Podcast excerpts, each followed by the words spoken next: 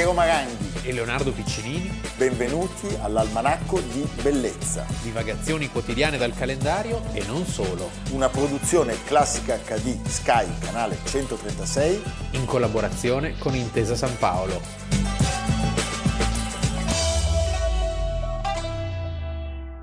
Oggi abbiamo un bello spezzatino di vitello, tutta noce prima ecco, che finisca. Per me spezzatino va bene, con due fagiolini. Ti presento Rocchetti Domenico. E due patatine all'olio magari, eh? Il camerata Gioacchino. Camerato anche lui. Eh, non so, vero, devo, devo dare ancora un'occhiata qui al coso, al programmino. Diciamo non ancora. Allora pagherà. Ma no. E per lei cos'è che ci faccio? Risotto? Un risottino? Ecco, un risottino lo prenderei anch'io. Per secondo. Qua non paga nessuno, ciula. Sovranità del popolo. Programma molto proletario, eh? Gagliardo. Gagliardo soprattutto. È colui che ci guida. Senz'altro. Capitano, mi serve il tuo parere sul discorso. Vuoi per la complessità dell'argomento e vuoi anche per la esemplificazione della stesura e del lessico, io sarei venuto nella determinazione di vergare una locuzione. Avvocato, ma di che si tratta? Ma del tuo discorso per domani. Ah, sì, già. Eh? Verrai con noi. Certo. Dove? Comizio elettorale. Eh, si capisce. Domani ficcheremo il nostro programma. Scusa. Ma che fai? Numero le pagine. Dunque ti stavo dicendo che domani Bene. ficcheremo il nostro programma nelle teste e nei cuori di migliaia di braccianti e di contadini. Giornata lavorativa di otto ore, eh? questo è molto importante. Molto bene. Programma. Signor capitano, qua il camerata trattore mi ha dato tutto. Almanacco di Bellezza, 28 ottobre. Abbiamo iniziato con il film di, di Norisi, La marcia su Roma, Gasman e Tognazzi. Film divertentissimo. Film molto divertente, diciamo un film divertentissimo Sì. di, una, di una vicenda non certamente divertente. Leonardo, io voglio partire da un dato che serve a leggere eh, questo momento di svolta tragica della vita ehm, democratica e, e- e della storia del nostro paese.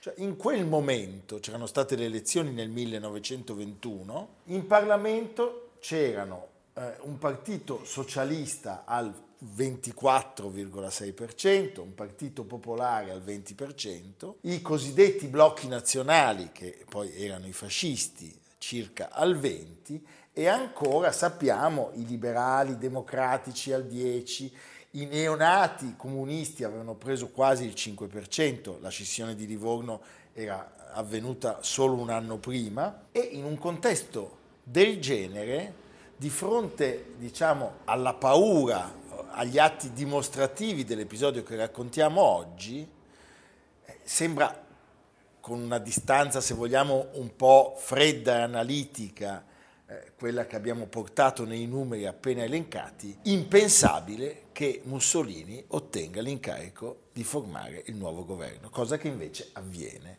Cioè, noi stiamo per raccontarvi eh, diciamo, un grandissimo colpo di genio del duce, di quello che sarebbe diventato il duce degli italiani. Sì, una grande magia. Una grande magia. Riesce a infinocchiare tutti, soprattutto riesce a appoggiare sulla debolezza del monarca. Sì, perché il regime, diciamo, negli anni successivi avrebbe glorificato la marcia su Roma come una grande operazione militare. In realtà era una carnevalata. Una carnevalata, Cioè, se tu vedi era già filmati- tutto, era già tutto organizzato. Quando tu guardi i filmati dell'epoca, hai proprio l'idea dell'itaglietta. Sì, sembra, manca solo il fiasco di vino, ci sono questi qua sui camion che, che partono per Roma, però la verità è che c'era eh, un'organizzazione, mm, una, di fronte al pericolo rosso, che era il grosso spauracchio dell'epoca, si costituisce un'alleanza tra ceti sociali e tra monarchia e esercito. Diciamo che il fascismo quando nasce a San Sepolcro, no?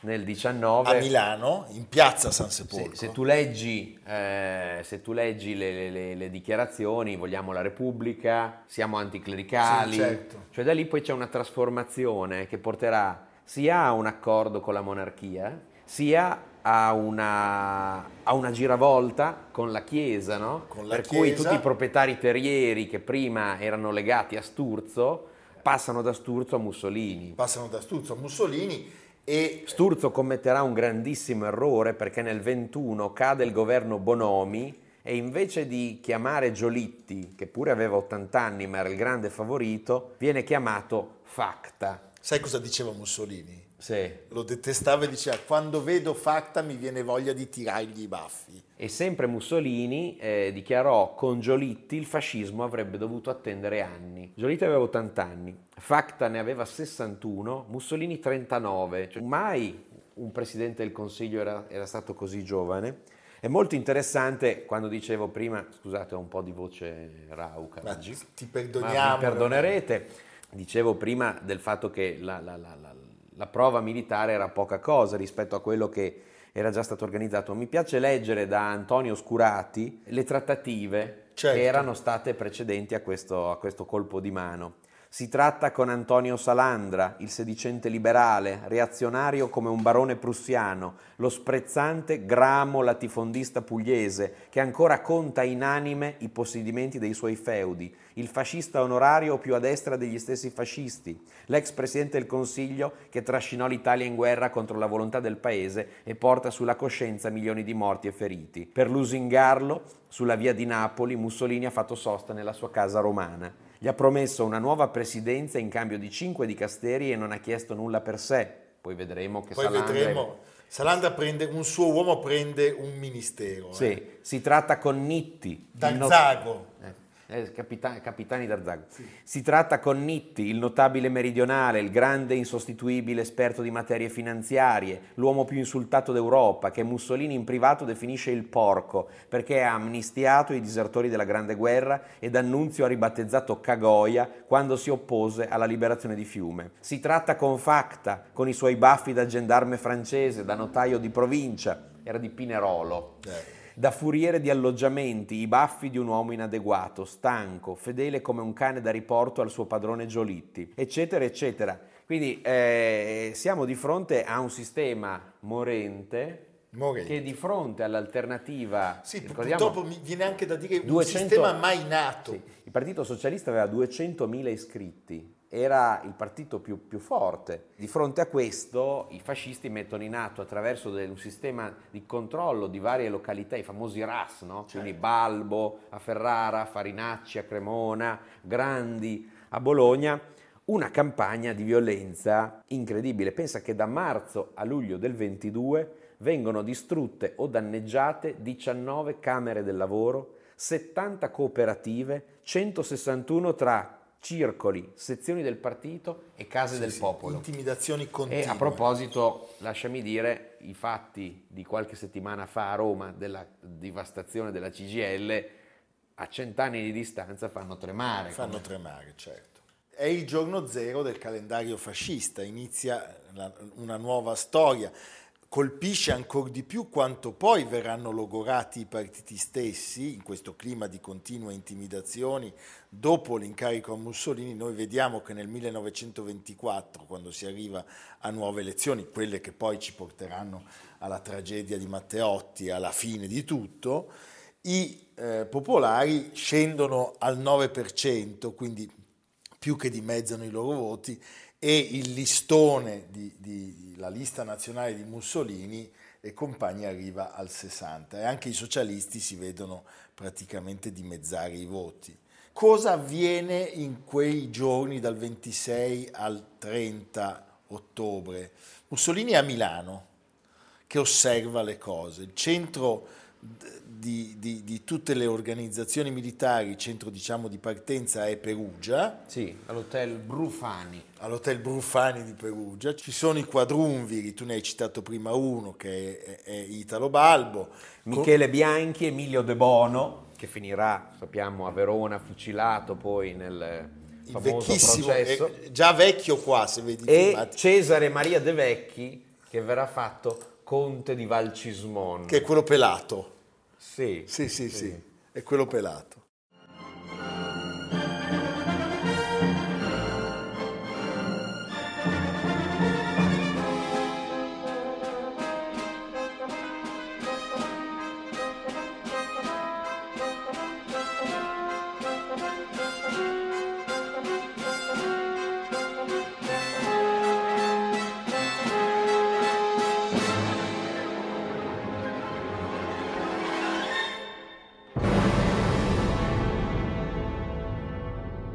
È il superamento della democrazia parlamentare. Vittorio Emanuele è il vero protagonista Beh, negativo certo. in realtà, perché sappiamo che Facta eh, Propone lo Stato propone d'assedio. lo Stato d'assedio, addirittura c'è una bellissima, vi invito a leggere giorno per giorno la cronaca di questi momenti nel libro M di Scurati, Facta che dorme vestito, poche ore, attendendo che arrivi la firma del re che non arriverà mai. Non arriverà allora mai. Presenta, presenta le proprie dimissioni e ricordiamo che Vittorio Emanuele III aveva anche paura di essere appunto perché il fascismo aveva questa ambiguità sulla monarchia, Certo. essendo per la Repubblica. Ricordiamo che poi il fascismo avrebbe ripreso questo concetto nella Repubblica sociale, Certo, la Repubblica di Salò. nella Repubblica di Salò, e aveva paura di essere superato dai membri della sua stessa famiglia, ad esempio la famiglia, i suoi cugini, gli Aosta, erano fascistissimi. La regina madre Margherita, Adorata dal duce. adorava ed era adorata. Quindi lui in qualche modo eh, era costretto, e, e la- l'esercito che era dominato dalla massoneria, ecco, Mussolini aveva stretto un patto proprio con i massoni e con alti gradi dell'esercito. Quindi eh, Vittorio Emanuele temeva che l'esercito non rispondesse ai suoi comandi in caso avesse dato l'ordine di, eh, dello stato di assedio. E poi in qualche modo si considerava un esperimento, proviamo, Sì, certo. sentiamo questo Mussolini, in fondo cosa ci può, cosa ci può succedere? Lo controlleremo. Che è un po' l'errore che fanno altri. È un classico. Perché noi sappiamo che nel primo governo entrano dei democratici liberali, entrano i popolari, cioè c'è Ma anche la famiglia Krupp sono convinto che non, eh, Certo. non pensasse che sarebbe scoppiata una guerra contro tutto il mondo quando decise di sostenere Hitler. Sì, forse loro pensavano anche a vendere le armi. Però. Eh sì, beh, ma tutti pensavano ai fatti loro eh, in Certo. questa situazione. E Mussolini sta a Milano,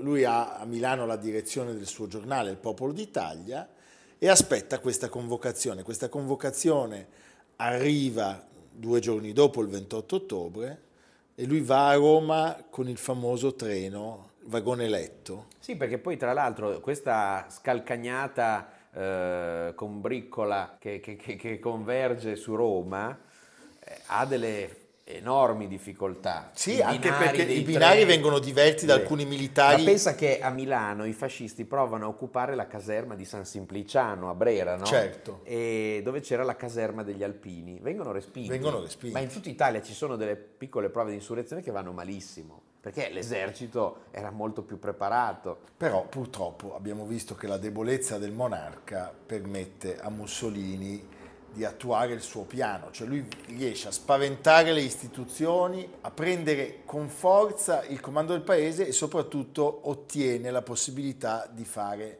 eh, l'esperimento e si presenta il 16 novembre sempre del 22 con il famosissimo discorso del bivacco, avrei potuto fare di quest'aula sorda e grigia un bivacco di manipoli, potevo sprangare il Parlamento e costituire un governo esclusivamente di fascisti. Potevo, ma non l'ho, almeno in questo primo tempo, voluto. Poi noi sappiamo che dopo le prime adesioni degli altri partiti cosiddetti democratici, pian pianino usciranno, i primi a uscire saranno i popolari già nel 1923, poi usciranno i liberali nel 1924 e il Partito Democratico Socialista Italiano resterà fino al, al febbraio del 24 e poi sappiamo che ci saranno quelle elezioni che di, di fatto con tutta una serie di eh, modifiche, le leggi fascistissime, il delitto Matteotti, porteranno l'Italia a- all'esperienza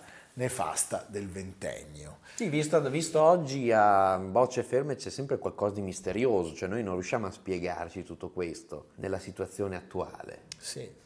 Eppure se, si, se ci si cala in quella realtà, le paure della Certo, borghesia, Le paure dei comunisti. Eh. Ricordiamo, il Partito Comunista era nato solo un anno prima, l'abbiamo detto, a Livorno. C'era stato questo congresso al Teatro Goldoni del Partito Socialista dove si erano fronteggiate tre anime, quella riformista di Turati che era uscita minoritaria, quella vincente, diciamo, che era l'area di centro, i massimalisti avevano deciso di abbandonare il congresso, di andare poco più in là al Teatro San Marco e Bordiga, Gramsci, eh, Bombacci, che poi sarebbe finito in Piazzale Loreto, una storia molto controversa, Sì. avrebbero fondato il Partito Comunista. Quindi diciamo che uno dei grandi cliché della storia eh, che si ripresentano ciclicamente la sinistra divisa, gli errori della sinistra e dall'altra parte una borghesia impaurita, consentono questo che si presenta come un esperimento e si trasformerà poi in qualcosa di orrendo. Orrendo e grottesco al tempo stesso. E già, voglio dire, molto di questo grottesco lo vedi proprio in quei filmati incredibili dei giorni della marcia su, ma questo andare e venire, questi, questi omini che si muovono come delle sfilata- marionette. Ci sarà una sfilata ufficiale sotto al Quirinale con il re affacciato, Armando Diaz, duca della Vittoria, che diventa ministro. e l'ammiraglio Taon di Revello. Altro ministro, perché entrano due militari fedeli a casa Savoia, Sì. cioè è tutto costruito alla perfezione. Leonardo, e, e dimmi una cosa, tra i personaggi che, tra i tanti personaggi che non subito comprendono questa tragedia, c'è anche il più importante intellettuale italiano. Sì, proprio c'è un bellissimo passaggio di, di M. Iscurati, eh, Don Benedetto Croce, il 24 ottobre, quindi qualche giorno prima, al Teatro San Carlo, c'è un famoso discorso di Mussolini. Benedetto Croce si spella le mani. Il filosofo napoletano è probabilmente la più alta autorità intellettuale della nazione, capofila di quel pensiero liberale calpestato esplicitamente dal fascismo. A 54 anni è senatore da 12, è stato ministro della pubblica istruzione nell'ultimo governo Giolitti, aborre i socialisti la cui rivoluzione gli pare la rivolta degli ignoranti contro i colti. Disprezza in Mussolini rozzo autodidatta, l'accattone di idee, eppure Don Benedetto applaude. Accanto a Croce, il meridionalista Giustino Fortunato rabbrividisce. C'è troppa violenza in questa gente. Croce, citando il filosofo, lo rassicura con un sorriso di sufficienza.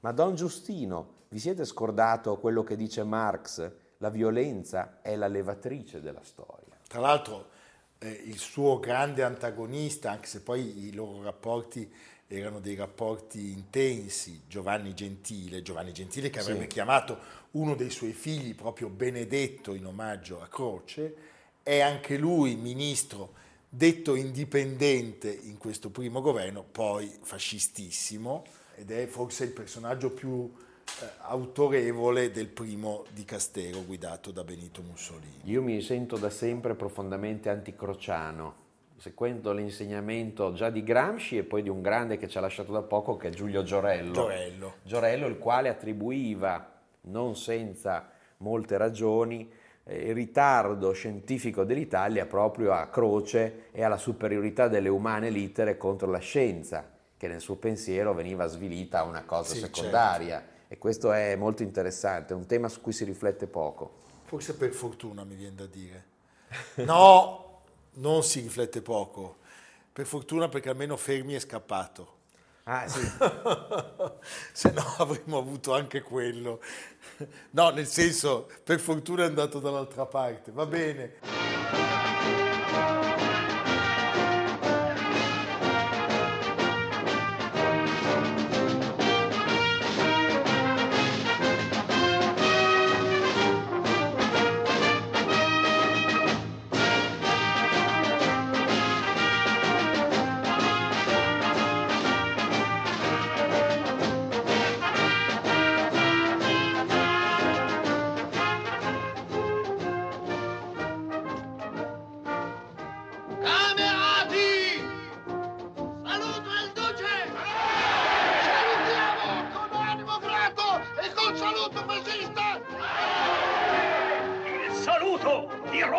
Imperiale che ci addita la via del destino dell'Italia fascista.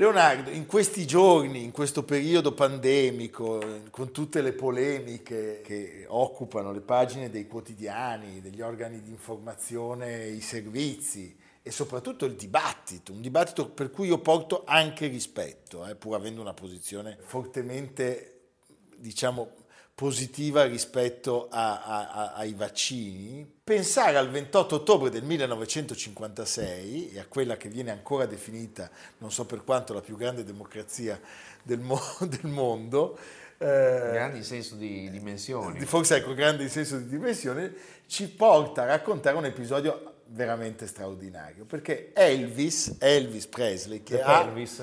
Elvis de Pelvis, che ha solo 21 anni, Graceland, che ha solo 21 anni. Solo 21 anni, ma è già un, è già un campione del mondo, sì. Love me tender.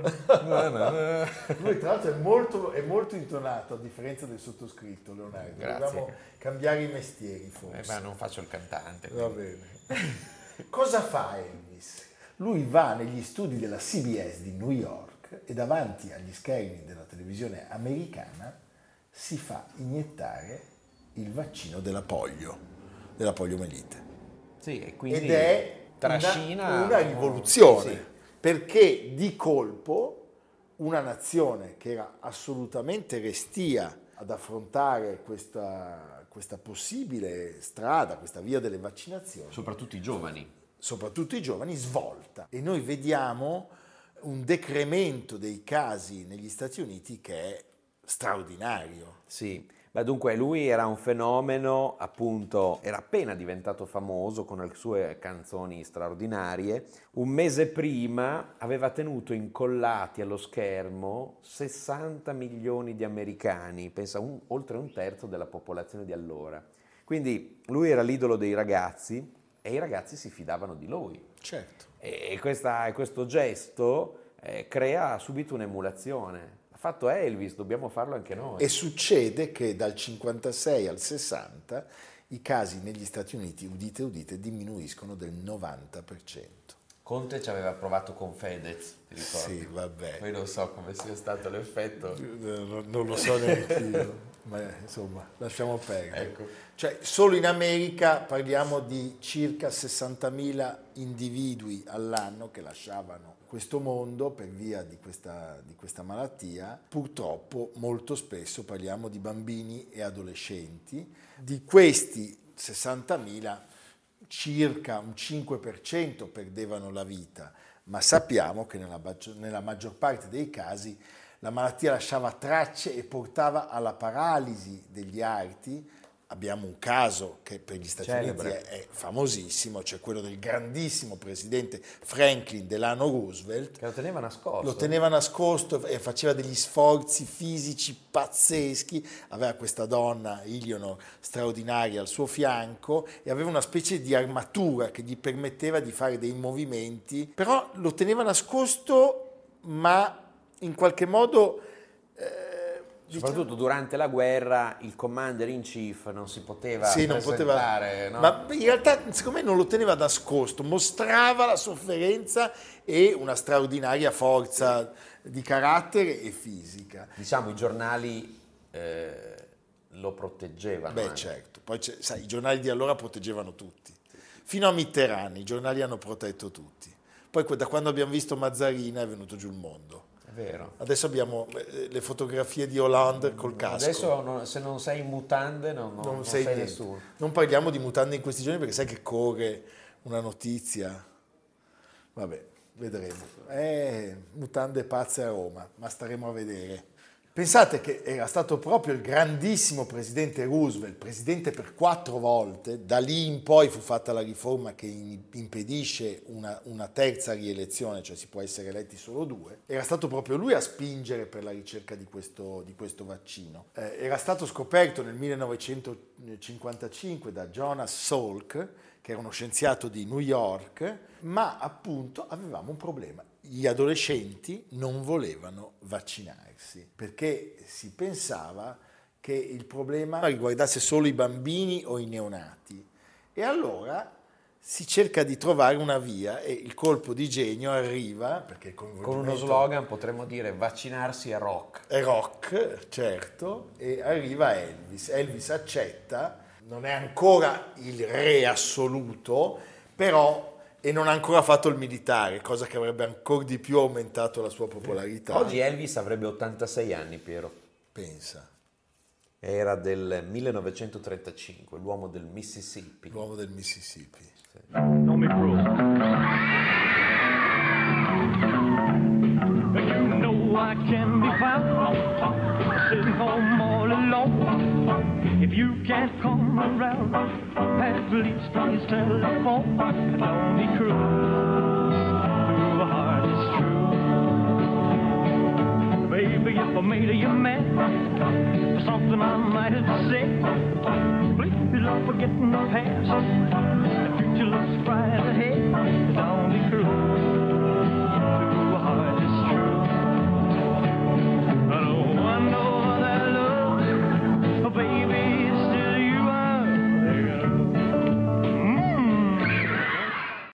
Fatto già un botto pazzesco, Led Sullivan Show, dove avrebbe cantato Don't Be Cruel, eh, meraviglioso, l'abbiamo appena ascoltata. Stava per uscire il suo primo film. Oltre a farsi vaccinare in televisione, Elvis registrò anche un messaggio per la radio e il colpo eh, fu un colpo perfetto, perché l'obiettivo... Quindi più che testimonial diventò proprio protagonista. protagonista.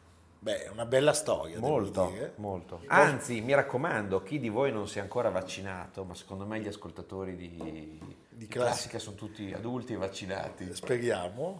eh, provveda, Provveda. quanto prima. Provveda, anche perché colpisce... Adesso arriva la terza poi, eh. Adesso arriva la terza, però se pensi in fondo dal 55 al 56 hanno fatto molto in fretta. Sono stati rapidissimi, come speriamo si riesca ad essere rapidi in questo momento. Abbiamo un ultimo dato che vi fa capire quanto questo episodio fu eh, epocale nella vicenda di questa orrenda malattia, perché prima del suo intervento televisivo tra gli adolescenti solo lo 0,6% si vaccinava, dopo si arrivò all'80%. Quindi sono numeri incredibili.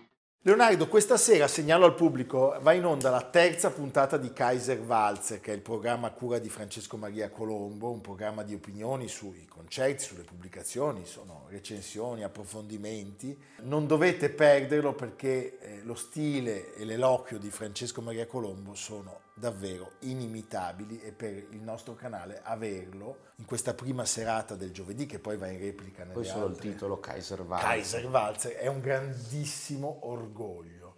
Noi vi ricordiamo anche che chi non volesse vedere le nostre brutte facce ci può ascoltare Apple Podcast, Spotify, Google Podcast, cercando Intesa San Paolo Nera Almanacco di Bellezza o sempre cercando Almanacco di Bellezza sul sito www.intesasanpaolo.com. Non potete sbagliare. Non potete sbagliare. E Leonardo, oggi io con la coda dell'occhio ho visto, siccome abbiamo parlato del grandissimo ticinese non più di due settimane fa, Borromini, oggi dobbiamo rendere omaggio al grande rivale, Bernini. Bernini, che invece non era, non era svizzero. No, era napoletano, Era napoletano. però romano per vita, carriera e capolavori. È finito questo restauro durato parecchi anni di una delle sue opere più famose e più scenografiche, la Santa Teresa d'Avila, che viene trafitta dall'amore di Dio. Siamo nel 1644, ehm, metà del 600, la chiesa è Santa Maria della Vittoria, eh, via 20 settembre, a pochi passi dalla stazione Termini. Uno può anche andare lì e riprendere il treno, cioè si possono fare mille... Può anche fare un salto dal ministro Franco. Sì, che tu suoni, il Suoni. ministro... Siamo noi dell'almanacco. Sì. Vorremmo avere un fido.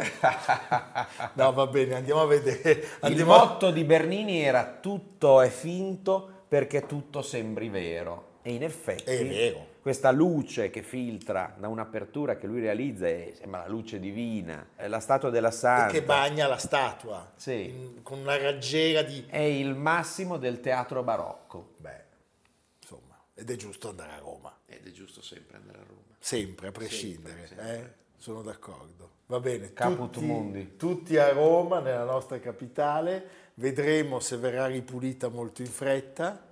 I cinghiali sono già spariti. I cinghiali sono arrabbiatissimi perché la popolazione romana non ha votato la Raggi.